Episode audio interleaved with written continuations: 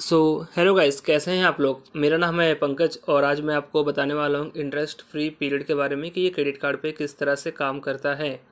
तो अक्सर क्या होता है कि अगर हम क्रेडिट कार्ड अगर हम कभी लेते हैं या कुछ अगर हम करते हैं तो हमें बताया जाता है कि हमारा जो इंटरेस्ट फ्री पीरियड होगा करीबन अड़तालीस डेज़, पचास डेज़, पैंतालीस डेज़ कुछ इस तरह से हमारा काउंट होने वाला है। पर हमें कभी कोई ये नहीं बताता है कि इसको यूज़ कैसे करना है ताकि मीन्स हमें चार्ज ना लगे। जिनके पास पहले से उनको तो पता होता है या जिनके किसी फ्रेंड्स के पास है, पर जो पहली बार लेते हैं उनको तो चार्ज लगना ही लगना है क्योंकि पता नहीं होता है बेसिकली। इसीलिए सो जिसके लिए मैं आया हूँ आपको अभी इस बारे में बताने के लिए कि आप इसे किस तरह से अच्छे से यूज़ कर सकते हैं। तो अक्सर क्या होता है कि हमारे क्रेडिट कार्ड के ऊपर हमारा एक बिलिंग डेट होता है। ओके, अब बिलिंग डेट हम बोलेंगे तो हर महीने वो तारीख होता है जहाँ पे हमारे क्रेडिट कार्ड का बिल बनने वाला है। तो अगर हम इसे पकड़ के चलें कि हमारा बिलिंग डेट है हमारे क्रेडिट कार्ड का पाँच तारीख है हर महीने का। अब ये नंबर मैंने रैंडमली लिया है।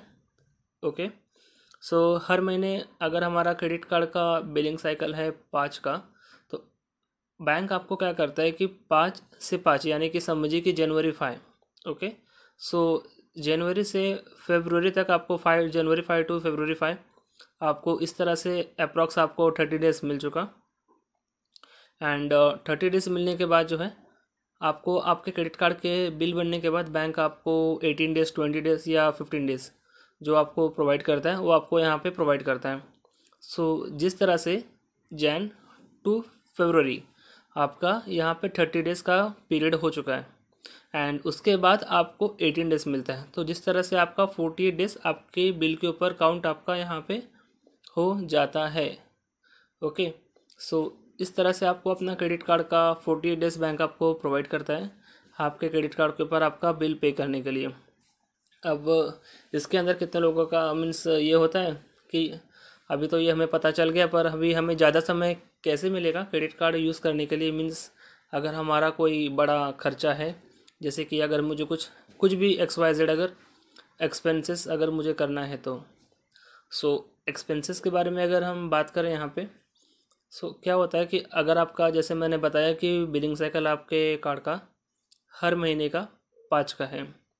ओके, सो पाँच का अगर आपका बिलिंग साइकिल है तो अगर आपने कोई भी एक्सपेंसेस अगर आपके क्रेडिट कार्ड से सिक्स्थ या सेवन्थ या एट्थ को अगर आपने किया तो जैसे कि सिक्स्थ जनवरी तो उसका बिल आपका बनेगा फिफ्थ फरवरी को एंड उसके बाद आपको एडिशनली एटीन डेज़ मिलेगा पे करने के लिए। एंड इन केस अगर आपने वही एक्सपेंसेस अगर आपने फिफ्थ के पहले कर लिया है जैसे कि थर्ड या फोर्थ तो उसका बिल आपका बनेगा फिफ्थ को, जिसके बाद आपको एटीनथ या नाइनटीनथ जन तक आपको आपके क्रेडिट कार्ड का बिल पे करना होगा। ओके, तो बस आपको इतना एक सिंपल सा लॉजिक आपके दिमाग में डाल के रखना है कि आपका क्रेडिट कार्ड का जो बिलिंग साइकिल का डेट है वो सबसे पहले आप अगर आपको पता नहीं है तो अपने बैंक या आपके बिल या आपके मोबाइल एप्लीकेशन या आपके नेट बैंकिंग से आप इसे चेक कर लीजिए। उसके बाद जो है आप आपका एक्सपेंसेस कुछ इस तरह से कीजिए कि आपका जो भी एक्सपेंसेस है आपके कार्ड पे आपका मैनेज हो जाए और हमेशा आप आपके क्रेडिट कार्ड का बिल समय पे पे कर देना ताकि आपको कोई भी प्रकार का चार्जेस इसमें ना लगे। एंड इसके अलावा अगर आपका कुछ कंसर्न होगा इस पर्टिकुलर टॉपिक के बारे में तो डिस्क्रिप्शन में मैंने अपना ईमेल आईडी आपको दिया हुआ है, आप मुझे प्लीज़ ईमेल कर सकते हैं। मुझे खुशी होगी आपके ईमेल का रिप्लाई देने के लिए। आपका दिन बेहद शुभ रहे और शुक्रिया।